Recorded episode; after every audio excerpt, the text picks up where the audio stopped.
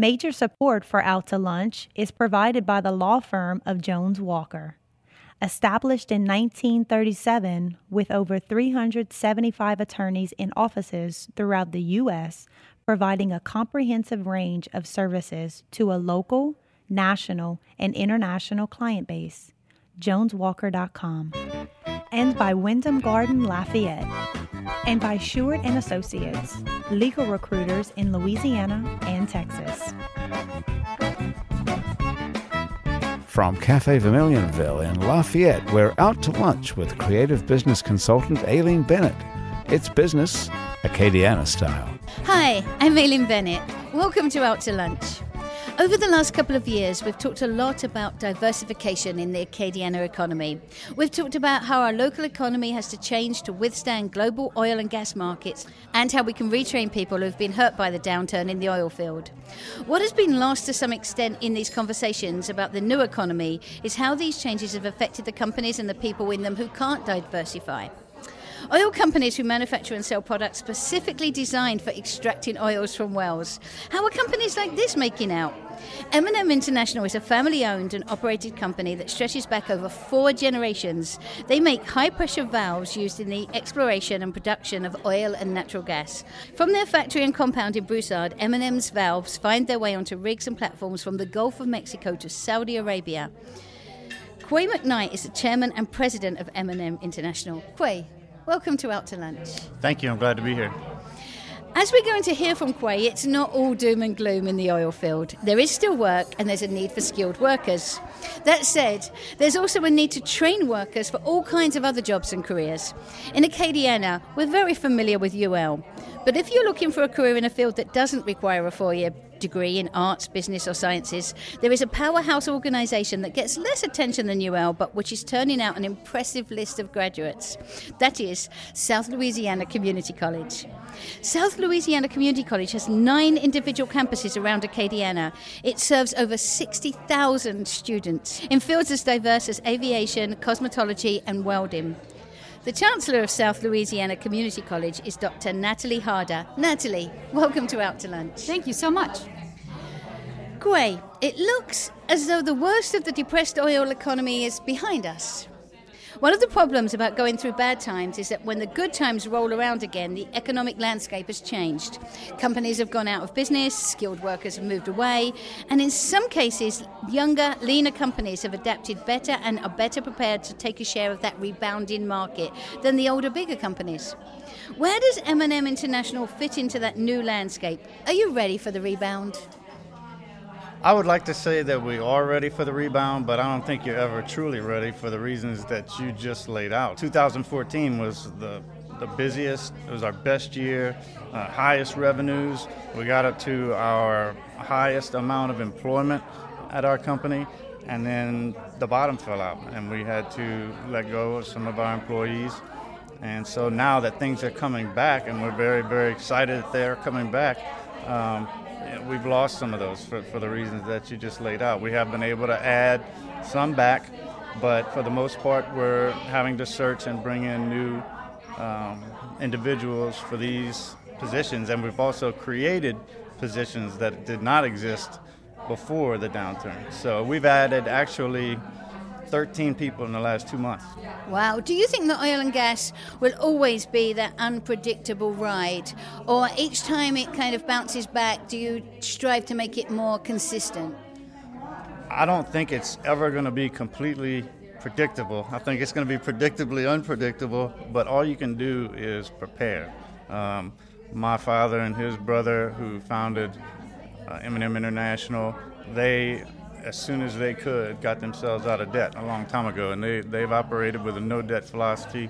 And my brother and I, and, the, and those that work at M&M International and management and leadership, we follow that tradition. And when we have downturns like we just had, they're rough, very terrible thing to go through. But you're more prepared than you would be if you were over leveraged and the bottom fell out unpredictably. Natalie, let's start with an easy question.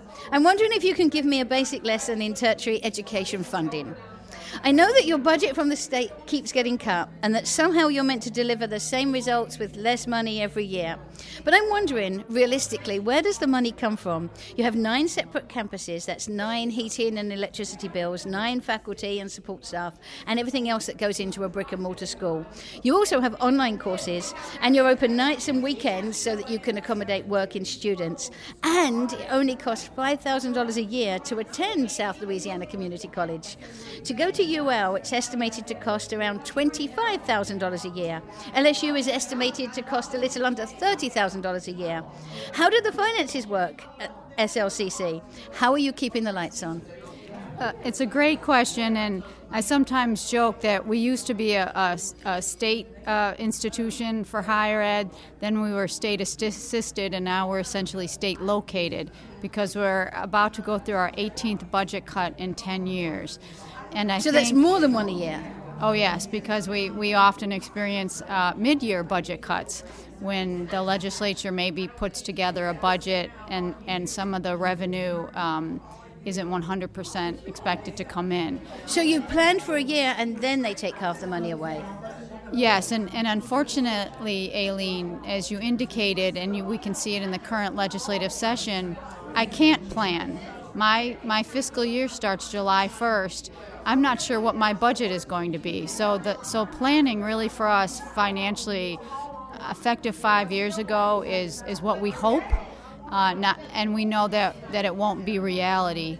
Where we are fortunate is that in the last six years, uh, you'll find a very streamlined and, and thin administration at SLCC.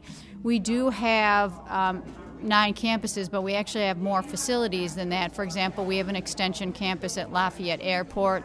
Our helicopter um, operation is in a separate facility, but we do not have levels. So we can come to SLCC and learn how to fly a helicopter? Yes, you can. Yes, you can. For $5,000 a year? It's that program is a little more expensive. Uh, I thought I'd found a way in then. Yeah, but um, but so you'll find that, that we have a full cadre of programs from Ville Platte to Houma, but we do not have administration, um, full cadres of administration at every every location. It's just it's just not necessary in 2018 uh, for that. We, we do a lot through video conference and virtual meetings and things like that, just the way the rest of the world works or, or, or business is working. But I do think the, the most unfortunate aspect of, of the funding process for all of higher ed is that you can't meet Quay's demands for new people, meet his demands as technology train as technology changes and you need folks with different skills. When you continue to disinvest in higher ed in a state that has such a huge number of individuals without any college experience, um, finds itself at the bottom in terms of what skills students are coming out with in the K through 12 system.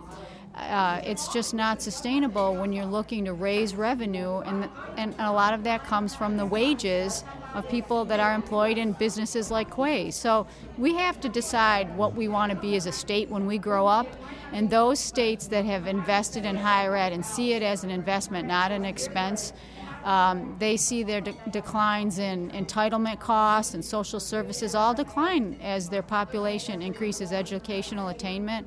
We we just have not woken up to that yet. So at one point in a business show, it wouldn't. We've never have brought someone who you know uh, from a college together with a business because the two didn't really speak. They were separate things. Now you actively look at businesses, and businesses actively talk to colleges about what the training needs to be. Is that something you guys deliberately have set out to do? Absolutely. Every one of our programs has an advisory committee primarily made up of business so that we change our curriculum as business needs change. There's we you know our intention is that that particularly in our technical programs you come out with the ability to move into a high wage high demand job. It, it, Otherwise, I don't know what the value is of spending your $5,000 a year or your time. And to do that, you need people like Quay to tell you what they need for, in the yeah, training for those you'll people. find our advisory committees, again, from Ville Platte to Houma, are, are ent- almost entirely made up of, of businesses. So they can say, hey, you're not doing enough of, of this in, in your software program, or hey, you need to change your oil and gas program to include this component and take out some uh, technology we don't use anymore. So it's it's integral. We can't we can't do right by our students and our community if business isn't telling us what they need. Quay, where did all the well-trained people go when they left, and how do you get them back, or do you want the same people back? I understand a lot of them went to to Houston. A lot of them went to Lake Charles, so there's a lot of construction jobs there. Um, I know several jobs that people who did not lose their jobs, but they were going to lose them if they did not want to move to Houston because there was consolidation going on, uh, still is, and which, from what I understand, in the 80s was the, the same thing. It, the downturn hit back then, and that people started consolidating. The oil centers started consolidating. They started moving people to Houston, and it looks like it's, it's just a similar trend this time. But a Lake Charles and Houston, it's I hear the most probably. You're listening to Out to Lunch. I'm Aileen Bennett. I'm talking with Quay McKnight from M&M International and Natalie Harder from South Louisiana Community College. We'll be back after this very brief break. You're listening to Out to Lunch. I'm Aileen Bennett. I'm talking with Quay McKnight from M&M International and Natalie Harder from South Louisiana Community College. Natalie, let's talk geography. As a an area, Acadiana tends to kind of it's part of Louisiana, but we tend to think of it as different. Does SLCC think of itself as Acadiana or Louisiana, and how are they different to you? I would say that we definitely believe we are Acadiana. Our when I talk about the business relationships that we have, they're all Acadiana-based businesses, or they're an, an Acadiana affiliate or or or sub of a, of a larger organization, but they all have significant needs in Acadiana. I do think um, you can pay attention to Acadiana, though, and see what is happening around the state. We as a community have been the bellwether for the rest of the state to say, look at when we come out of a out of a valley in, in some sort of industry, how is it then that we are able to to use technology to, to fill the gaps that were left and to stay competitive. I'm not sure when I, I travel a lot and, and around the state, the mantra is, for example, with oil and gas, is well, just wait, oil and gas is coming back, oil and gas is coming back. Well, that's great, but the, but as Quay just said, they created jobs they never had before. So you've got to be nimble like that, and I just think that our companies really do that better than any other location in the state. I think that we are we are um, catching up in terms of the rest of the state in terms of working together from an economic development point of view. But but I would I would put our educational prowess and our and our entrepreneurial prowess up against anybody in the state. And you yourself were a bit of a rock star in the community college world, is that? Yeah, I know you're going to deny it, but you're very forward thinking and. I, I have a non traditional background for a college leader, and so maybe things that are sacred to higher education I never understood or, or incorporated into my psyche. And having come from the private sector, I, I think that's why higher education is here to make sure that people uh, can go into well paying jobs that are in high demand to meet the, the needs of business and industry. Natalie and Quay, this is the part of the show that we call another great idea. Maybe you've got a friend like this, someone who's always got that great idea for you. They tell you about this job you should apply for, that guy you should have a cup of coffee with, or a great investment opportunity that you should jump on. You can take advice like this and it turns out to be a disaster. You can dismiss this advice and miss out on something that might have turned out really great. Or you can take that friend's advice and it turns out to be the best thing that's ever happened to you. Do you have an example in your life or career of a friend who's had that great idea for you? Did you take their advice? How did it go? I can think of a few, um, but the one I think that may hit closest to home would, if I were going to give this advice that I was given, would be to participate, especially if you're in business, but even if you're not, uh, through Leadership Institute of Acadiana participate in Leadership Lafayette. You, you meet people in town and other business people that you, you wouldn't have met otherwise, and so I was encouraged to get involved in that program. And then once I was done with that, uh, someone recommended, advised that I try to get into Leadership Louisiana, which is a statewide leadership program. And again, you just you meet people that you never so would you're met still before. learning new stuff. You're not just talking about training your staff. You're still out there and actively Oh, learning I'm- and meeting people. One of one of my you know the Strengths Finder books. One of my five strengths is, is a learner. So I'm, I don't think I'm ever going to stop wanting to learn. I'm the type of person that never feels like they're where they need to be. this may be why your company has lasted for generations. Well, well, I don't know. I didn't start it, but I, I think you can always be better. Uh, you're never going to be you, you know, as you're never going to be perfect, and I have to try to remember that. But um, you know, you just keep trying to get better every day. Just do the best you can and have some fun while you're at it. Natalie, advice you've taken, ignored, regretted? Uh, something that has stuck with me for many years when I um, moved into my first leadership position, I was uh, burning myself out, just uh, not just with the actual work, but the idea of I had to be seen working all the time.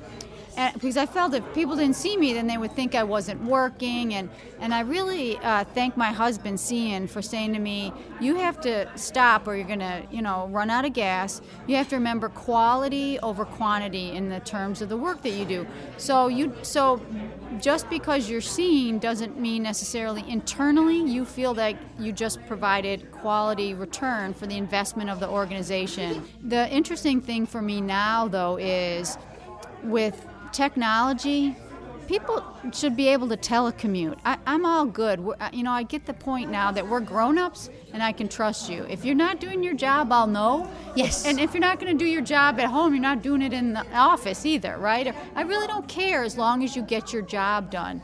And so I think the I think some of that stigma, at least in my mind, is gone. But but I do think there's still an overall perception that if I can't see you, you must not be doing something. I, I am so over that, uh, and so I, and I think I think you've got to respect that. Sort of that's a little bit of the expectation of the generation that's coming up now.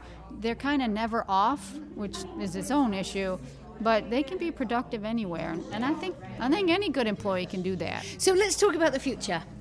Um, different surveys say that at least 75% of the careers that will appear in the next 10 years haven't even been created yet. How do you, as a college, plan for that? How do you, as, as a, an employer, plan for this, this continual change that we're living through? all you can do, A, is train your people, and I'm I'm one who believes from birth up through wherever they stop school, um, need to have the best education that they can possibly get, put them on the best road that they can possibly get on, provide them with the best role models, the best uh, interaction with leaders and professionals that you can, and just prepare them prepare them for life prepare them for work. If they if you teach them to work hard and you give them a good education they're going to be able to do anything. I, I always say that and I, I sound like a broken record sometimes i know but an exceptional person in the right position can compensate for poor process any day of the week. It will compensate for it while you develop your process. So just just get the best people get them where they can succeed and that's the way I look at it. I mean, it won't, matter what happens. I agree with you 100%. You can teach the technical stuff, right? And businesses like like Quay's tell me what to teach from a technical perspective. But you've got to be curious, you've got to have passion, you've got to have a work ethic, and then you can learn all the other stuff.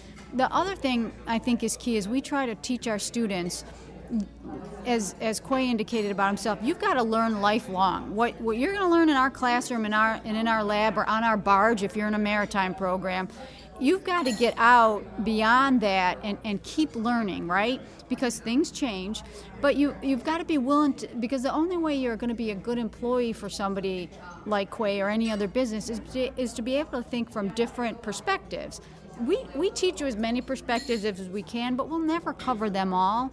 I mean, even at the college, I, I tell my folks, um, and, and, I mean, I say this all the time when I give leadership talks. I, I, have time in my calendar every week to read.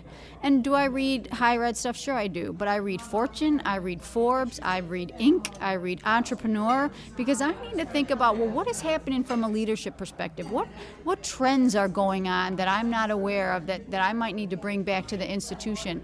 That lifelong learning that Quay mentioned before, um, that is how how students pivot, adapt, or even we all do to whatever the job of the future so is. it's easy to look at the digital future and say, right, we need, we're going to need to, you know, teach technology and we're going to need to lead skills. But what about those strange occupations to us that are occurring now, like influencer?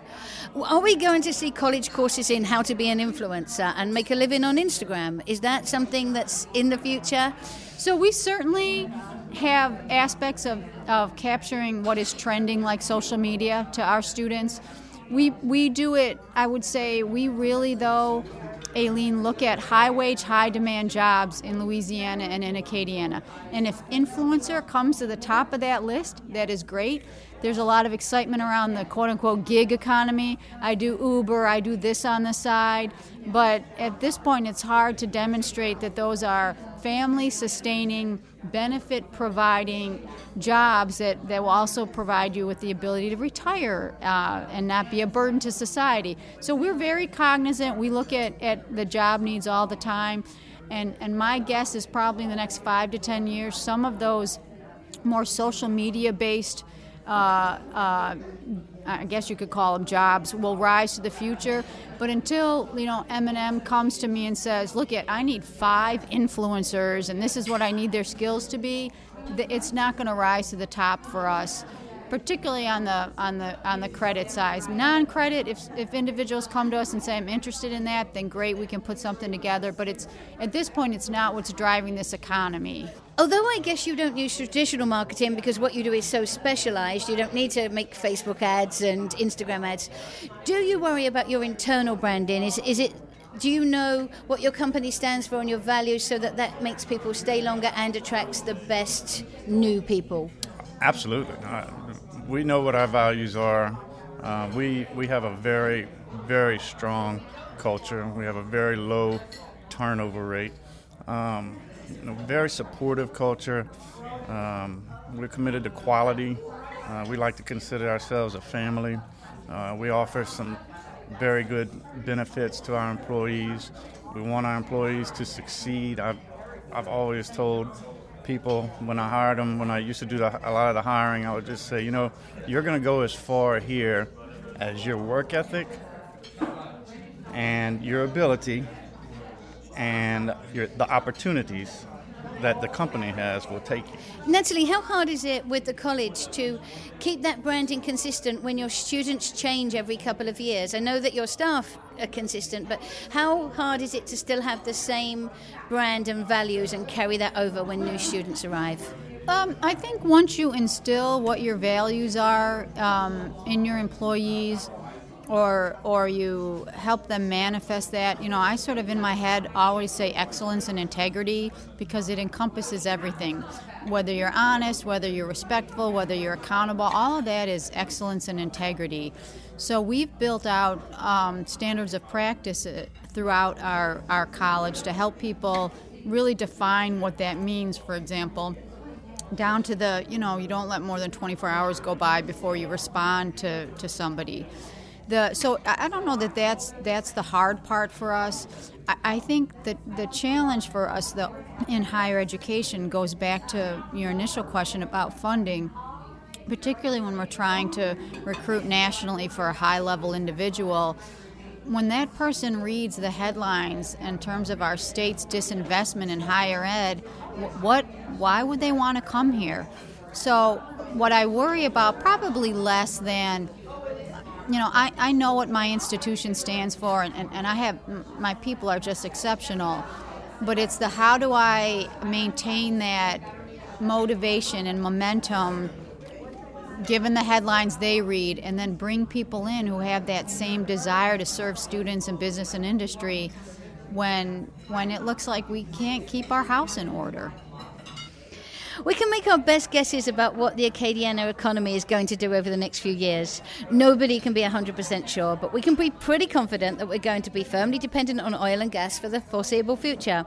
Along with oil exploration companies, legacy manufacturers, and veteran oilfield services companies like M&M International, they will continue to be the foundation of our economy. For both the skilled workers in these companies and for the skills required to diversify outside of oil and gas, South Louisiana Community College is an invaluable resource. Natalie and Quay, it's been great to get a candid and honest understanding of what things look like from the inside of the oil field and the education system. Thank you both so much for jo- taking the time to join me today on Out to Lunch. Thank you. Thank you for having us. My guests on Out to Lunch today have been Natalie Harder, Chancellor of South Louisiana Community College, and Quay McKnight, Chairman and President of M&M International. You can find out more about M&M International and South Louisiana Community College by following the links on our websites, krvs.org and itsacadiana.com. The producer of our show is Grant Morris. Our technical producer is Eric Morrell. Our researchers are Anne Christian and Ali Coates. If you want to know what we all look like, you can find photos from the show on our website, itsacadiana.com, and on our It's Acadiana Facebook page. These photos were taken by Lucius A. Fontenot. You can find out more about Lucius at lafphoto.com. You can get this show and past shows as a podcast wherever you get your podcasts and at itsacadiana.com. You can keep up with us on all kinds of social media by going to our websites itsacadiana.com and krvs.org. Out to Lunch is a production of INO Broadcasting for itsacadiana.com and KRVS 88.7 FM.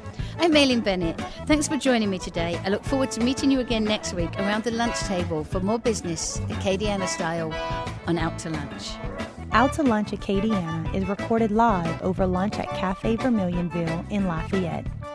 Cafe Vermilionville is open Monday to Friday for lunch and six nights a week for dinner, with a courtyard that sets the scene for fine Louisiana cuisine. The Out to Lunch Acadiana theme music, Encore Monsieur Nice Guy, is written by Mitch Foreman and performed by Mitch Foreman and Andre Michaud. Out to Lunch Acadiana business consultants are Pete Prados from Innovate Acadiana, The Opportunity Machine, and Dr. Blake Escade. Out to Lunch is a production of INO Broadcasting for itsacadiana.com and KRVS 88.7 FM. Major support for Out to Lunch is provided by the law firm of Jones Walker. Established in 1937 with over 375 attorneys in offices throughout the U.S., providing a comprehensive range of services to a local, national, and international client base. JonesWalker.com. And by Shewart and Associates, legal recruiters in Louisiana and Texas. Support for Out to Lunch Acadiana comes from Wyndham Garden Lafayette, located off Pinhook near Collie Saloon. Wyndham Garden Lafayette is a pet and family friendly hotel with reception space for large and intimate events, free parking, free Wi Fi, and a free shuttle within three miles that includes the airport and downtown restaurants.